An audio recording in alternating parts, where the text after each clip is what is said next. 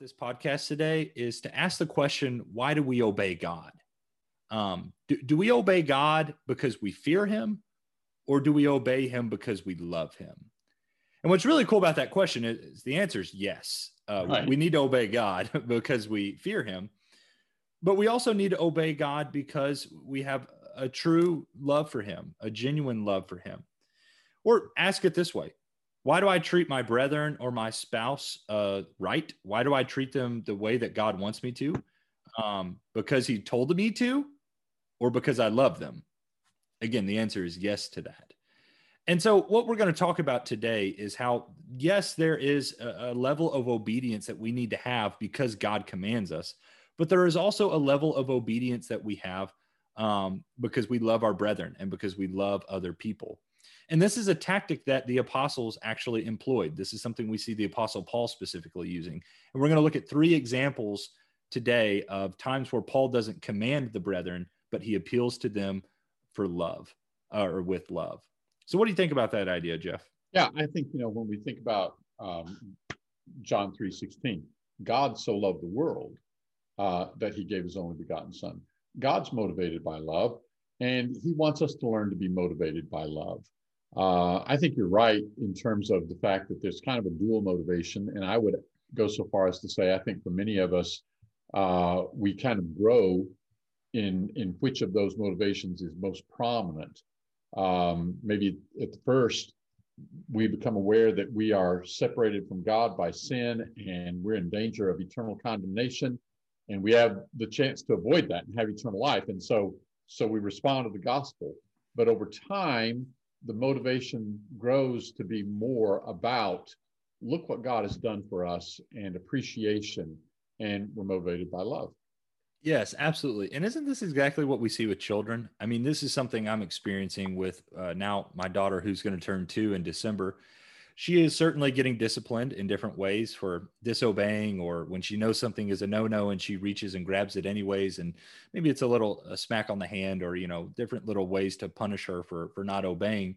And it gets to the point where i hope she's listening to me and obeying me because she knows if i don't do this there's a consequence to the action that um that that will come if i don't obey but I also am hoping as she grows older that I'm not always having to discipline her in those ways. I'm hoping that she will obey me simply because I said so, simply because she loves me so much and knows that I have the best her best interest in mind as I tell her to do or to listen to me on different things. So Jeff, I know you raised four godly good kids and so I'm sure you understand that balance as well. Well, yeah, and you know, you you can not only see it in children, I mean, you can see it you have a new puppy I do. Uh, yes, you, you, can see it in in uh, in training a dog. A, a, dog learns to want to please you, um, and and but but sometimes you have to use some discipline, especially early on, to get yes. them to that point. Yes, that's exactly right. Excellent point. So the first thing I want to talk about is the fact that the apostles have authority. Uh, would you agree with that, Jeff? If the apostle said, jump 10 feet i got to find a way to jump 10 feet. I mean that that is the amount of authority that we see them having in the scriptures. And who did that authority start with? Well you know matthew chapter 28 jesus says that all authority has been given to me. He has the authority. That's right. So so the apostles authority is not inherent in themselves. Chase i don't know were you planning to talk about the statement when jesus says to peter and later to the apostles whatsoever you bind on earth shall be bound in heaven talk about that Yes, exactly so. So yeah, in my head, I just had a few different passages as we think about Jesus handing off authority to the apostles. And really, if you just want to stick with Matthew's gospel, I think it's really cool to kind of follow those. So the first instance that this happens is in Matthew chapter 10 in verse 1. And this is when Jesus is going to send the 12 disciples out. And uh, Matthew 10, verse 1, Jesus summoned his 12 disciples and gave them authority over unclean spirits to cast them out and to heal every kind of disease and every kind of sickness. And it goes on to list who those specific 12 men were that Jesus gave this authority to. And so it's very clear Jesus is the one who had the authority to do that as the Son of Man, as the Son of God. And now he's handing off that responsibility. He still has it, but he's giving it to them to also be able to do. So there's some authority that they had from there. And then if you fast forward a little bit to Matthew chapter 16, exactly where Jeff was just referencing, Jeff, you want to take that away? Look at what well, Jesus you have this passage where where Jesus says, uh, you know, he's asking about who who men say he is. Who do men say that the Son of Man is? And there are all the various answers. And and then he asks them, Well, who do you say that I am? And Peter says, Thou art the Christ, the Son of the living God. And Jesus says, Blessed are you, Simon Bar Jonah, for flesh and blood has not revealed it to you, but my Father who is in heaven. And then he makes the famous statement, uh, You are Peter, and upon this rock I'll build my church, and a, play on the name Peter. The gates of Hades shall not prevail against it. His church is going to overcome death. Verse 19 I will give unto you the keys of the kingdom of heaven, and whatsoever you shall bind on earth shall be bound in heaven, and whatsoever you shall loose on earth shall be loosed in heaven. These keys seem to, to be the, the keys of admission to the kingdom of heaven, the king, the keys for loosing and binding, what is required and what is uh, not required. And and yet there's something in the wording there that I think is important, Chase. You know, some would read that and think that what that's saying is the apostles got to make it up as they go. Right. But very strictly, if you translate it very strictly, in the old, the old new American Standard does this. Uh, whatsoever you bind on earth shall have been bound in heaven. In other words, they were to bind what God had bound and they were to loose what God had loosed. So even here, it's not a matter of them having intrinsic authority. What they have is the authority to teach what God has said. That's exactly right. And that's what we want to point out. And isn't that the word apostle? Doesn't it just simply mean sent out ones? Who yeah. they're who they're sent out by? They're sent out by Jesus. They're sent out by God, the one who yeah. has the absolute authority. Yeah. Well, you know, okay, Jeff the verb apostello means mm-hmm. I send away. And, right. and then the noun apostolos is a noun form of that. So one who is sent out, sent away. Yes, that is so cool. And so, so to your point, so Jesus says that here to Matthew, or uh, to excuse me, to Peter in Matthew chapter 16. And uh, a lot of people love to run to that, say, see, Peter, he's the one that this was told to. But isn't it true that Jesus actually repeats this a little bit later in Matthew's gospel? Two chapters later, Matthew the 18th chapter. And it's it's an interesting context because it's where Jesus yeah. is talking about if your brother sins against you, what do you do? Yeah, if your brother sins against you, you are to go and take it to them, uh, take it to him, talk to him about it, and um, that's the first thing that you do. Show him his fault in pri- private, and if he listens to you, you've won your brother. But if he doesn't listen to you, then take one or two with you so that by the mouth of two or three witnesses every fact may be confirmed. And if he still doesn't listen, then you take it to the church. And if he still refuses to listen, let him be as a Gentile and a tax collector. So there's kind of the varying degrees of how you handle a brother's sin. And it's right there at that point when he says, then you let him be as the Gentile and the publican. In other words, you are making a decision to recognize this person as outside the the um, context of God's people and he says, Verily, that's where he says, Verily I say to you, whatsoever things you shall bind on earth shall be bound or have been bound in heaven. Whatsoever things you shall loose on earth shall have been loosed in heaven. And by the way, Chase, you know, people like quote the next verse, uh, or actually verse 20, uh, where two or three are gathered together in my name, there I am in the midst of them. Yeah, that's right. And they sometimes kind of mean that, oh, well, if two or three of us are together and we're singing or we're doing something spiritual, then God is with us. Yeah. And that's not exactly what the context of this passage No, it's in this context where it's talking about the authority of the apostles to bind what God has bound. And particularly the application here would be in the matter of somebody who will not repent of his sin. And the church is going to say, we're going to let him be as a Gentile. And the two or three that come with him there in verse 16 as well. Yeah. Um, I think that's the that's also part of the context too. So here the apostles not just peter but the others as well have this authority. But as jeff emphasized it's the authority given to them from heaven uh, that they're to bind what god's will is on everybody. And so when we get to the new testament uh, jeff can you think of some instances where the apostles are laying down law that really isn't anything perhaps that we saw jesus explicitly say but they're saying things by way of command and not by way of just suggestion you know, there's, there's an interesting passage in First Corinthians chapter 7 where Paul uses the expression, not I, but the Lord, and then not the Lord, but I. And it seems that the distinction is in one instance, he's talking about something Jesus actually addressed directly while on earth. And in the other instance, he's talking about something that is from Jesus, but it's not something Jesus explicitly addressed on earth. Um, so so you remember in John the 14th chapter, I think this is an important passage. In John the 14th chapter, um, so verse 25, 26, 27, uh, these things I've spoken unto you, Jesus says to, to the 12, while yet abiding with you. But the Comforter, even the Holy Spirit, whom the Father will send in my name, he shall teach you all things and bring to your remembrance all that I said to you.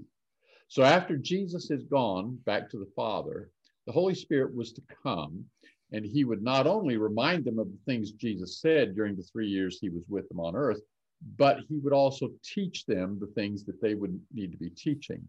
So the apostles, even if they were saying something that was not what Jesus said while, while on earth, they're not just making up their own rules, they are speaking what is coming from heaven. Yes, that's exactly right. I, I, love the way you put that, and, and it, and it makes sense because I'm even thinking about in Acts two, after Peter and the eleven take their stand and deliver that amazing um, uh, speech on what they need to do to be saved, and the fact that the Lord has come and He's ready to forgive them. You remember what how that ends in Acts 2 42? They were continually devoting themselves to the apostles' teaching and to fellowship and to the breaking of bread and to prayer. Um, it's the apostles' doctrine is another translation there, but it ultimately comes back to what God said. Uh, well, and, and you think about it when in Ephesians 2, it talks about uh, Jews and Gentiles reconciled to God in one body. They're the same household of God. Uh, it talks about this house being built on a foundation. Christ Jesus is the cornerstone, but the foundation uh, is the apostles and prophets how do prophets fit into this? Well, again, a prophet is a mouthpiece for God, somebody who speaks by direct revelation. So you have apostles along with the prophets who are getting direct revelation from heaven, and they are uttering that to God's people to teach them how they need to walk. Yes, amen. So I, I think we read a couple things, right? Like, so I'm thinking about Galatians 5. Uh, this is what Paul says in Galatians 5, verse 2 Behold, I, Paul, say to you that if you receive circumcision, Christ will be of no benefit to you. And I testify again to every man who receives circumcision that he is under obligation to keep the whole law. You have been severed from Christ. You who are seeking to be justified by law, you have fallen from grace. That sounds that sounds pretty stern that's authoritative. I mean that, that's exactly what that is. And and paul is not just saying this as uh, well if, if you kind of feel like it then yeah i guess it's fine. No it's this is right. This is what i you need to listen to. He is an apostle of jesus christ. I was just getting ready for a second corinthians class on chapter one where paul will open up most of his letters it's a majority of them by saying Paul, an apostle of Christ Jesus by the will of God. Right. There's a reason why he's saying he's an apostle of Jesus Christ. They need to listen to him. That's why. Yeah. And then uh, think about when Peter tells wives to submit to their husbands and husbands to deal with your wives in an understanding way. We got to listen. Uh, we, we don't get to sit there and debate that. Peter said it, so we need to obey it. But part of the lesson today is is there are times that the apostles, instead of just laying out the law, they will tell us to think about love, think about loving our brethren. And there's three places I wanted to look at today that will, I think, make that point quite clear. And the first one is in the book of Philemon. Um, so if everyone who's listening wants to find the book of Hebrews and then just kind of look to the left a little bit, you should find the book of Philemon. Um, and so, Jeff, what do we know about Philemon? Well, Philemon uh, seems to be a slave owner. He seems to be a Christian who lives in the, in Turkey, uh, what would be modern day Turkey, um, in the, probably in the city of Colossae, and the church meets in his house. Um, but he has had a slave named Onesimus who has run away and has come to Paul, where Paul is imprisoned, and Paul has begotten Onesimus in his bonds. That is, apparently, Paul, while a prisoner, has taught the gospel to Onesimus, and now he is going to have a new relationship with uh, with Philemon. Yes, that's right. And I, there's a couple verses I want to point out to just kind of show the character that Philemon apparently had. Uh, look at verse two. Um, and to Apphia, our sister, and to Archippus, our fellow soldier, soldier, and to the church in your house. So apparently, the church there um, probably in Colossae there, is meeting in the household of Philemon. Look at verse five. Paul says, Because I hear of your love and of the faith which you have toward the Lord Jesus and toward all the saints. So that's pretty evident. He's he's housing the church in his home. And then in verse 7, for I have come to have much joy and comfort in your love, because the hearts of the saints have been refreshed through you, brother. So apparently, from the very beginning of this, is Philemon a loving brother? Very much so. Yeah, that's the, and you know it's it's interesting how often, and I don't want to take us too far away from Philemon, but just for a second, Paul, oh, even when he writes to the church at Corinth and all the things he has to say to correct the church at Corinth, he starts out thanking God for them and commending them. We, we have an expression uh, you can catch more flies with honey than vinegar. I don't know why we want to catch the flies unless we're killing them. So I'm not sure how this is a good illustration. but nonetheless, but the, the, the point is uh, you can use a carrot or you can use a stick. And sometimes the carrot is going to be more effective. Yes, that's exactly right. And so I, I, think maybe it's not the perfect way to put it, but Paul's buttering up Philemon in sort in some ways. He's saying you're a good brother, you love people, and that's why I'm about to ask you this question. And so and it's not insincere, but it's right. appealing to her his his better his better um, motives, his his higher exactly. Yeah. But I want us to look at what Paul says before he appeals to love. In verse eight, Paul says uh, excuse, yeah, verse 8. Therefore, though I have enough confidence in Christ to order you to do what is proper. Yeah. We'll stop there. so, Philemon, uh, apparently, he's in a pretty good situation right now financially. He has this slave that's come back to him that Paul will tell us is useful to him. And Paul starts off whatever he's about to ask by saying, I am confident that I could order you to do what I'm about to ask you to do. Yeah, yeah, yeah. Based off of what authority will Paul say that? Well, he, he's an apostle of Christ Jesus. He's writing on behalf of King Jesus. And so he has confidence that he can command Philemon with what he's about to say. But in verse 9, yet for love's sake, I rather appeal to you, since I am such a person as Paul the aged, and now also a prisoner of Christ Jesus. I appeal to you for my child Onesimus whom I have begotten in my imprisonment, who formerly was useless to you, but now is useful both to you and to me. I've sent him back to you in person, that is sending my very heart, whom I wish to keep with me, so that on your behalf he might minister to me in my imprisonment for the gospel. But without your consent, I did not want to do anything so that your goodness would not be in effect by compulsion, but of that of your own free will. So Paul comes at him. And I don't know how you take this, Jeff, but I think Paul's saying, I want Onesimus back. It was the right thing to do yeah. to send Onesimus back to his owner. That's where he was supposed to go back to. If he was truly repenting, he had to go back. But now Paul is saying, forgive him and please let him come back to me because he's useful to me. What do you think well, about that? I'm, I'm not sure. Uh, you know, Paul could be saying, I would really like you to send Onesimus back to me. Or he could be saying, just just to let you know how useful Onesimus is now. I'd love to have him here with me. So you you treat him as somebody who is a useful brother and and not just as a uh, forced laborer. Yes, exactly. And to be fair, to just point in verse 15, for perhaps he was for this reason separated from you for a while, so that you would have him back forever. Um, no longer as a slave, but more than a slave, a beloved brother. And so, yeah, I, I but regardless, Paul is trying to get, uh, excuse me, Philemon to be motivated by love for his new brother in Christ to forgive him and perhaps even to let him go in some capacity or another. We got a um, comment. And so I love that. Yep. We yeah, got go a comment here. Um, uh, Galatians 5 3 teaches all or nothing, just like Hebrews 7 12. I'd, I'd actually have to look those up to, to uh, we, I think we, that's going back a few minutes in the conversation. But then the comment is encouragement is just as important as rebuke. And you know, uh, you were talking about raising children earlier. Yeah. The, the Bible talks about fathers not provoking their children to wrath, that they be not discouraged.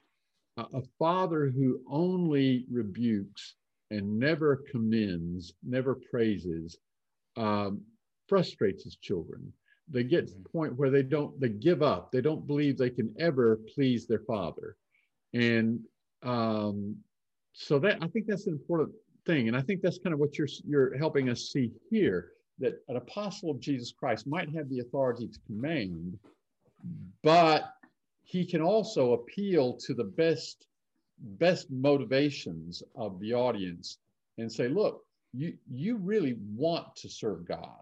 And you should think about what God has done for you so that you'll all the more want to serve God. And um, that's where we need to get to. Yeah, I completely agree. And kind of going along with that, I think you see that out of Paul. We were talking about this before the episode started, but in Second Corinthians, Paul will use some of that same language as he's trying to appeal to them. And he's really trying to mend what could be a, a, perhaps partially broken relationship with the Corinthians. And he does so by appealing to their love of the gospel and their love for Paul. Um, but that kind of leads us into the next passage. Uh, let's go ahead and turn over to Second Corinthians chapter 8. I wish we had time to just maybe another time we can do an overview of second corinthians because it is so different from the other letters but it is very rich. So jeff just kind of bring me up to speed. Um, there's a bit of a shift in what's happening in second corinthians at this point. What's going on in second corinthians 8 what's paul going to ask them to do? Well paul is on his way to corinth. He has already right. written them uh, a little bit earlier. When he was in ephesus he'd sent them one letter asking them to be setting aside funds for needy Christians in Jerusalem. And now he has arrived in Macedonia. And right. the people in Macedonia have been very generous in offering help, financial help for the needy Christians in Jerusalem that Paul can take there. And so now Paul writes a second letter. And in Second Corinthians, he is reminding the Corinthians that he's on his way and that they have made this commitment to set aside these funds. And he is he's really encouraging them to come through to do what they've committed to do. And as he does so, he is talking about look look what the Macedonians have done. Yeah. And you know, they are impoverished people, and yet they've really been generous. Yes. Yes, and there, there are kind of two verses I want to look at in chapter eight about the Macedonians. Because if, if you came to this text and and let's just ask the question, can anyone say that the Macedonians only gave because they were commanded to? No. And then yeah, exactly. Then look there at uh, at verse two. Uh, talking about the churches in Macedonia, Paul says that in a great ordeal of affliction, their abundance of joy and their deep poverty overflowed in the wealth of their liberality. Verse four, begging us with much urging for the favor of participation in the support of the saints. Yeah. They're they're not doing this because Paul came in and said, everyone give 10% they're doing this because they want yeah. to. Paul said they're they're practically begging us to be able to help the saints that are in Jerusalem. And, and, I've and I love that. I've Go had ahead. that happen. I, I might be traveling to some third world country, or I might be going to see somebody even in this country who's in a bad way. And some brother or sister will come up and say, Take this. I, I want you to take this and, and use it to help those people. And, I, and, and, and it might be a circumstance where I say, where I say, you know what, I, I think we've got it covered. I think we got, and I said, no, I want to be a part of this. I want to help you take this. And that's kind of what you get here that the Macedonians are saying, Paul, we want to be a part of this. Yes, exactly. And so Paul, Paul's going to take this example and he's going to say, all right, Corinthians, I, I need you to listen. I need you to follow in their footsteps. Because as he says, like in verse seven, just as you abound in everything, in faith and utterance and knowledge, and in all earnestness, and in the love we inspired in you, see that you abound in this gracious work also. I'm not speaking this as a command, right. but as proving through the earnestness of others the sincerity of your love also. Paul says, I'm not going to command you to do this because I don't have to, because you love your brethren. And I know you do. You've been diligent in all these other ways. You can be diligent in your love for the saints as well. And so I, I love that idea. And so he kind of gets into it with them. Um, of course, starting with verse nine, you know, the grace of our Lord Jesus Christ, that though he was rich, yet for your sake he became poor, so that you through his poverty might become rich. I like to say he pulled the Jesus card, right? Hey, Jesus did this for you. I mean, he he himself was rich in heaven, but he was willing to become poor for your sake. Why won't you do that for your brethren in Jerusalem as well? If you love them, you'll do this. And, and to some degree, this approach here is in part because of the, the topic at hand. Um, the topic at hand is you need to give, but God truly does leave it up to the individual uh, to make a judgment as to what to give. Uh, but at the same time, we get over to chapter 9 in verse 6, and there's this principle This I say, he that sows sparingly shall reap also sparingly. He that sows bountifully shall reap also bountifully. Let each man do according as he's purposed in his heart, not grudgingly or of necessity. In other words, don't do it just, just as a matter of compulsion. That's what my translation says. Yeah. Is that right? Okay. Yeah, it says not under compulsion. All right. But he says, for God loves a cheerful giver. In other words, that's right. Want to do it, and then yes. and then do it generously. So I'll just make something clear from our conversation earlier. I think the apostles had absolute authority to come in and say, "All right, everybody, I need you to give about 8% of what you have. I know all of you can, so give 8%, 10%, whatever, but that's not what they do. Let, uh, they appeal up. to the love for the brethren. Let's back up. If that had been the word from heaven, they could have done that. Right. Yes, that's probably but, a more clear way to put that. They, yeah. But they really didn't have a word from heaven. At least it doesn't appear to demand eight percent, sure, or, or, whatever. So yes, I, there I. Would, I would say. Yeah. I would say that in this instance, Paul is doing exactly what the Spirit called upon him to do. Okay, so you so you're suggesting, yeah. So because they we don't have anything recorded where the spirit was saying they all needed to give ten percent, that's why they wouldn't say something like that. Yeah. Well, the, and the fact that he says God um, wants, he says, let each man do as he purposed in his heart, not grudgingly or of necessity. Uh, God, and, and and for example, earlier on he says uh, it's acceptable as a man has and not as he has not some some people yeah. might not have had anything to give. Eight percent. Yeah, exactly. I, I, guess if you've got nothing, you can still give eight percent because eight percent of nothing times is, zero is zero. All right, so maybe the eight percent works, but but the point you're getting at is that this is not just in this case that we see Paul using this kind of approach. Uh, we saw it in Philemon. Uh, you, you do see various places where the approach is, it very well could be command. You know, in Acts chapter 10, Peter commanded that these people should be baptized in the name of, of Jesus Christ. But there are plentiful passages where the apostle teaches looking for that motivation of love, uh, appealing to the people, people's best, most noble motives, and saying, uh, you need to, to learn to want to do this. You need to want to do this. Yes. Amen. And, and so let me just point out maybe one other thing in this passage that I think is cool as we as we think about this. Jeff, is it fair to say that between these groups of, of Christians, the Macedonians, the Corinthians, and then the saints in Jerusalem, is it a mixed bag of Christians, both Jew and Gentile? Oh, yeah. Yeah. Mm-hmm. Absolutely. And so if you're having a hard time accepting another race or another group or whatever you whatever word you want to insert there, and yet you are commanded to be united in Christ. Yep. What a great way to help you with that by financially helping out someone in that. Oh, you know that is so true. When you help somebody, when you do somebody a favor, uh, you become in, you, it's not just they become endeared to you you become endeared to them you become vested in them Exactly. And I do wonder if that's part of what's going on here. And I wonder if that's what Paul's point is in verse 13 of chapter 8. For this is not the, for the ease of others and for your affliction, but by, by way of equality. At this present time, your abundance being a supply for their needs, so that their abundance also may become a supply for your need, that there may be equality. I used to look at that and say, oh, is he just saying, you know, well, you'll scratch their back and then they'll scratch yours later. It's like, no, I think it's deeper than that. I, I, think Paul's getting at a profound way for them to be united in mm-hmm. Christ because of the equality that is now there in Jesus. So is that fair to say? I, I really, I really think that when we we talk about racial conflicts today, we need to go back to the New Testament and look at the picture. First of all, understand what it was like in that world to be a Jew and know how the Gentiles thought of you, or to be a Gentile and know how the Jews thought of you. We were in Matthew 16 or Matthew 18 a moment ago. Let him be unto thee as the Gentile and the publican. That's language that they understood because Jews would not associate with Gentiles, and publicans were tax collectors whom they regarded as, as sinful and they wouldn't associate with them.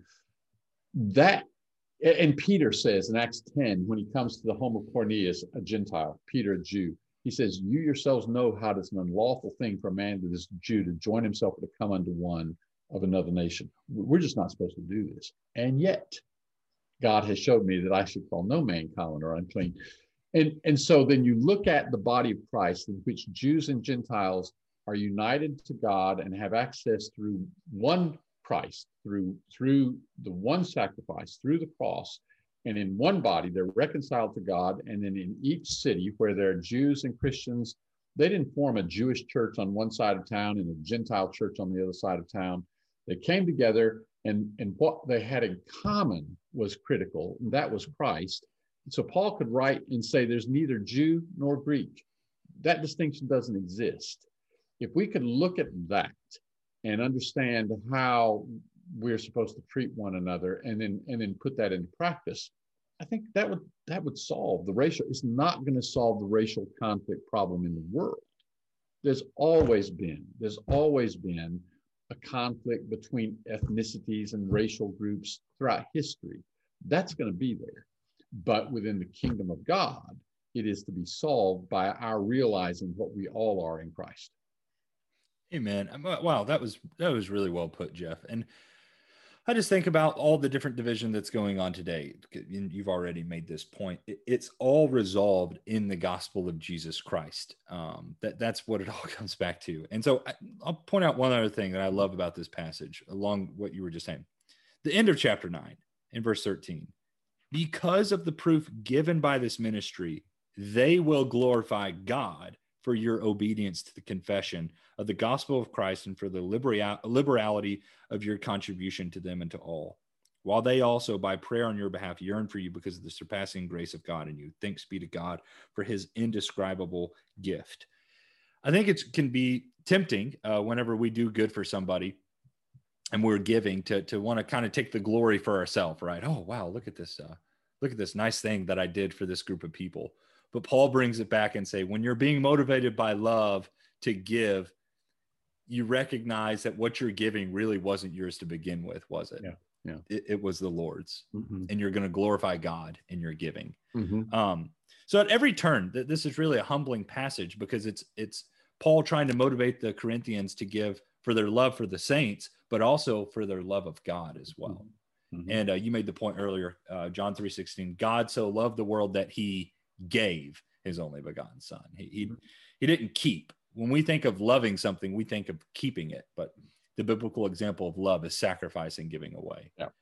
Um, as Jeff and Libby just gave their dog to Sal, uh, to uh, Rebecca and I.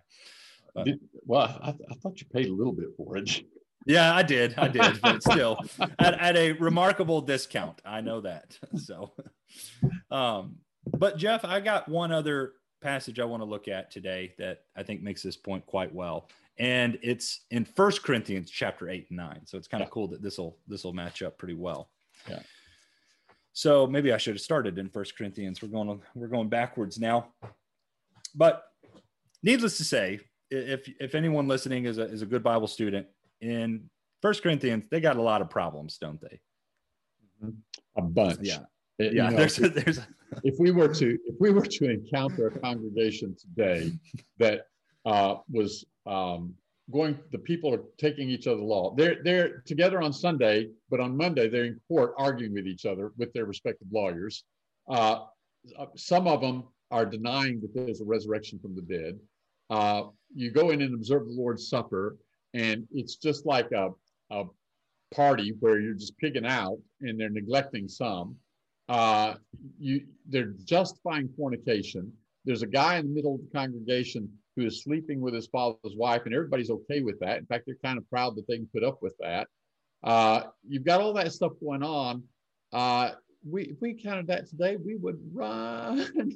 yes, yeah, and it it's hard for me to even think about Paul writing to this group because it's like, ah, man, I I don't even know where to begin with you all, you know. And so, but yeah. Paul, of course, but, but where does he, he start? Go ahead. Yeah. Where does he? I was going to say.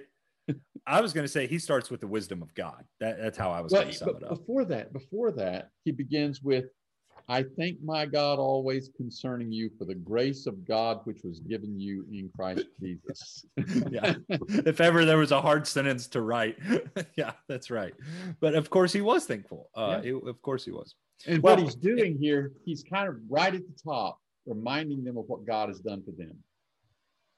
And that's in the- chapter at the end of chapter seven, or No, you right mean in chapter one? Right oh, okay, chapter okay, one. gotcha. And, and so he said, Look, what, what the grace of God, which he has given you in Christ Jesus, that kind of puts everything that follows, you know, that demands, that demands something of it. We can talk about demanding or commanding, but I tell you, when somebody acts sacrificially out of love on your behalf, that demands something. Yes, exactly. Yeah, well said. So in First Corinthians, like I said, a lot of problems, but but one of the the many issues that Paul is going to address in chapter eight and nine, um, and I'll just uh, do you mind to read that, Jeff? The first three verses of First Corinthians eight. Now, concerning things sacrificed to idols, we know that we all have knowledge. Knowledge puffs up, but love edifies. If any man thinks he knows anything, he knows not yet as he ought to know. But if any man loves God, the same is known by him. All right, sum up these first three verses. Paul appeals to love. Okay, guys. All right, this is what it all comes back to. Knowledge is what puffs up, but love edifies. And so he goes into the knowledge side of things in verses four through 13. And what he points out to them is look, guys, we all know that the gods out there that these animals are being sacrificed to, we all know that they're not real gods. Okay. We, we, we get that. We realize that. But in eating those animals, you are severely hurting some of your brother's conscien- uh, consciences because of that. Yeah. And so now he's trying to get them to think about even though you might have the knowledge that you're right, you can still be wrong in your action. Yeah, and this is not a pro-vegetarian passage. He's talking about eating these animals as a sacrifice to these pagan deities and excusing yourself because you know the pagan deity isn't real. He says, you know, you can rationalize it all you want to, but the fact is you are harming your brother in Christ who's just coming out of idolatry, and you're going to lead him right back into idolatry. Yes. And here's what I love. In chapter 10, you, you skip chapter 9. You get over to chapter 10 and verse 21, and Paul will say, all, excuse me, you cannot drink the cup of the Lord and the cup of demons. You cannot partake of the table of the Lord and the table of demons. Or do we provoke the Lord to jealousy? We are not stronger than he, are we? And he'll say, you're not allowed to eat that stuff anyways. Right. So he, he But he lays doesn't down the law there. Exactly. But But the first thing he does before he gets there Right. is he appeals to the love for their brethren. Right. Think about what you're doing. You are being a stumbling block to your brother or sister. And I don't know what your take on chapter nine is, uh, Jeff, but my personal opinion is is Paul uses himself as an example. Exactly. He, he he he is trying to get them to realize that he had a right as he worked with them for a year and a half to take income for being a gospel preacher. Yeah. Totally fine for him to do that, right? Uh, specifically in verse 14. So also the Lord directed those who proclaim the gospel to get their living from the gospel. But Paul had given up that right. He points out that several of the other apostles and preachers had been doing been doing it, but he gave up that right because he loves his brethren. And that's really what it comes back to with the with this congregation. All those problems that Jeff listed off for us at the very beginning of, of this section, it all comes back to the problem that they don't love their brethren, which is why I think First Corinthians 13 it- it's it's the pinnacle of, of the entire chapter of the entire book. As Paul will say, uh, love is not puffed up; it's not arrogant. Go ahead, Jeff. Well, and, and, and you, you mentioned that First Corinthians 13, where he talks about love, the things he says about love are the things that he's been saying for the first 12 chapters, the Corinthians aren't. You know, he's how many times has he said the Corinthians are puffed up? And then he gets to Yep. chapter 13 says love is not puffed up. You can almost outline the book of First Corinthians just from chapter 13. You, can, you can.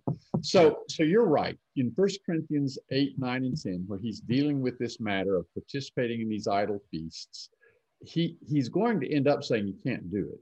But before he goes there, he says, You've got a love problem. You've got an attitude problem. And you need to fix your attitude. You need to look at my example, what I was willing to give up, sacrifice for your sake. And you need to have that attitude in regard to others. That's exactly right. And so, and so that's the application for us, right? Maybe it's not a specific meat sacrifice to idol situation, but perhaps there is something that you have a biblical or logical right to as a Christian. But if you know that it's causing your brother to stumble, or if you know that it's severely bothering their conscience, that, that you are participating in that thing, why not just give it up? Why not just stop? Why not give up the right that you have for the sake that you love your brother or sister in Christ? So, this whole approach, God is our creator, and He is going to be our judge. And He is He is an all authority. He is just, and and and we're going to stand before Him without excuse. But the fact is, sorry about that. The, the fact is, take the book of Ephesians, for example. As, as Paul writes the book of Ephesians, he spends the first three chapters. He could he could spend the first three chapters saying God is going to judge you and you're going to go to heaven or hell, and that'd be that would be entirely appropriate. In Hebrews, the second chapter, there is the writer, uh, there is the the message. How how shall we escape if we neglect so great a salvation? Um, and and uh, in Hebrews, the tenth chapter, uh, he talks about what what is left for the person who sins willfully. It's a certain, it's a fearful expectation of fire that shall devour the adversary, and and that's that's a proper motivation. But look at what he does in Ephesians. Uh, we start off, and he talks about all these spiritual blessings that are in Christ, specifically such things as being uh, adopted as sons through Jesus Christ. Um, he talks about uh, glory of his grace being freely bestowed on us in the beloved. This is in verse six. He talks about the forgiveness of our trespasses, the riches of God's grace. It's, a, it's an interesting theme in Ephesians how often you see riches or wealth being talked about, the spiritual wealth. And, and he talks about us being made God's inheritance, that the idea that we're exalted to the position of being chosen as God's special inheritance.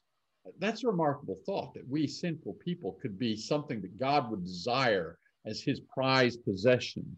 You come on down in chapter two, and after he talks about how Christ was dead and then made alive, he goes on to say, and that's what you were. You were dead, being dead in your trespasses and sins. God made you and us alive in chapter 2 and verses 4, 5, and 6. God, being rich in mercy for his great love, wherewith he loved us, even when we were dead through our trespasses, made us alive together with Christ. By grace you've been saved, and raised us up with him, made us to sit with him in the heavenly places. So here we were dead in our trespasses, but like Christ was raised from the dead to sit in the heavens, we've been exalted to the heavens. And, and then he comes on down and, and he's talking to Gentiles especially. And so he talks to these Gentiles and he reminds them of where they were in verse 11 and 12. Remember, this is chapter 2, 11 and 12. Remember that once you, the Gentiles in the flesh, who are called uncircumcision by that which is called circumcision in the flesh, made by hands, that you were at that time separate from Christ, alienated from the commonwealth of Israel, and strangers from the covenants of the promise, having no hope and without God in the world. And what he goes on and says from that from that point is that, but the Jews who are near and you who are far off, God has brought you together in Christ, and through the cross of Christ, He's reconciled you both to God. And then in verse 19, you're no more strangers and sojourners, but you are fellow citizens with the saints and the household of God, and made into a holy temple of the Lord, a habitation of God. You people who were so far from the house of God now are the house of God. And he builds that all the way through the end of chapter three. And you get to chapter four and verse one, and he says, Therefore, walk worthily of your calling. The, the whole book of Ephesians is look what God has done for you. Therefore, you need to walk in a manner commensurate with what God has done for you. Yeah, he could say, and elsewhere the Bible does say, you need to obey God because if you don't, it's going to be eternal destruction. Jesus says that in Matthew, the 25th chapter. But in Ephesians, it's look what God has done for you. Therefore, you ought to be motivated to respond in loving obedience. Yes, and I think what Jeff just outlined for us is very consistent with a lot of the rest of the New Testament. Yeah, it is. Um, even Jesus's Jesus's own teaching is motivated by love for people and, in in effect, us as well, our love for God and our love for other people.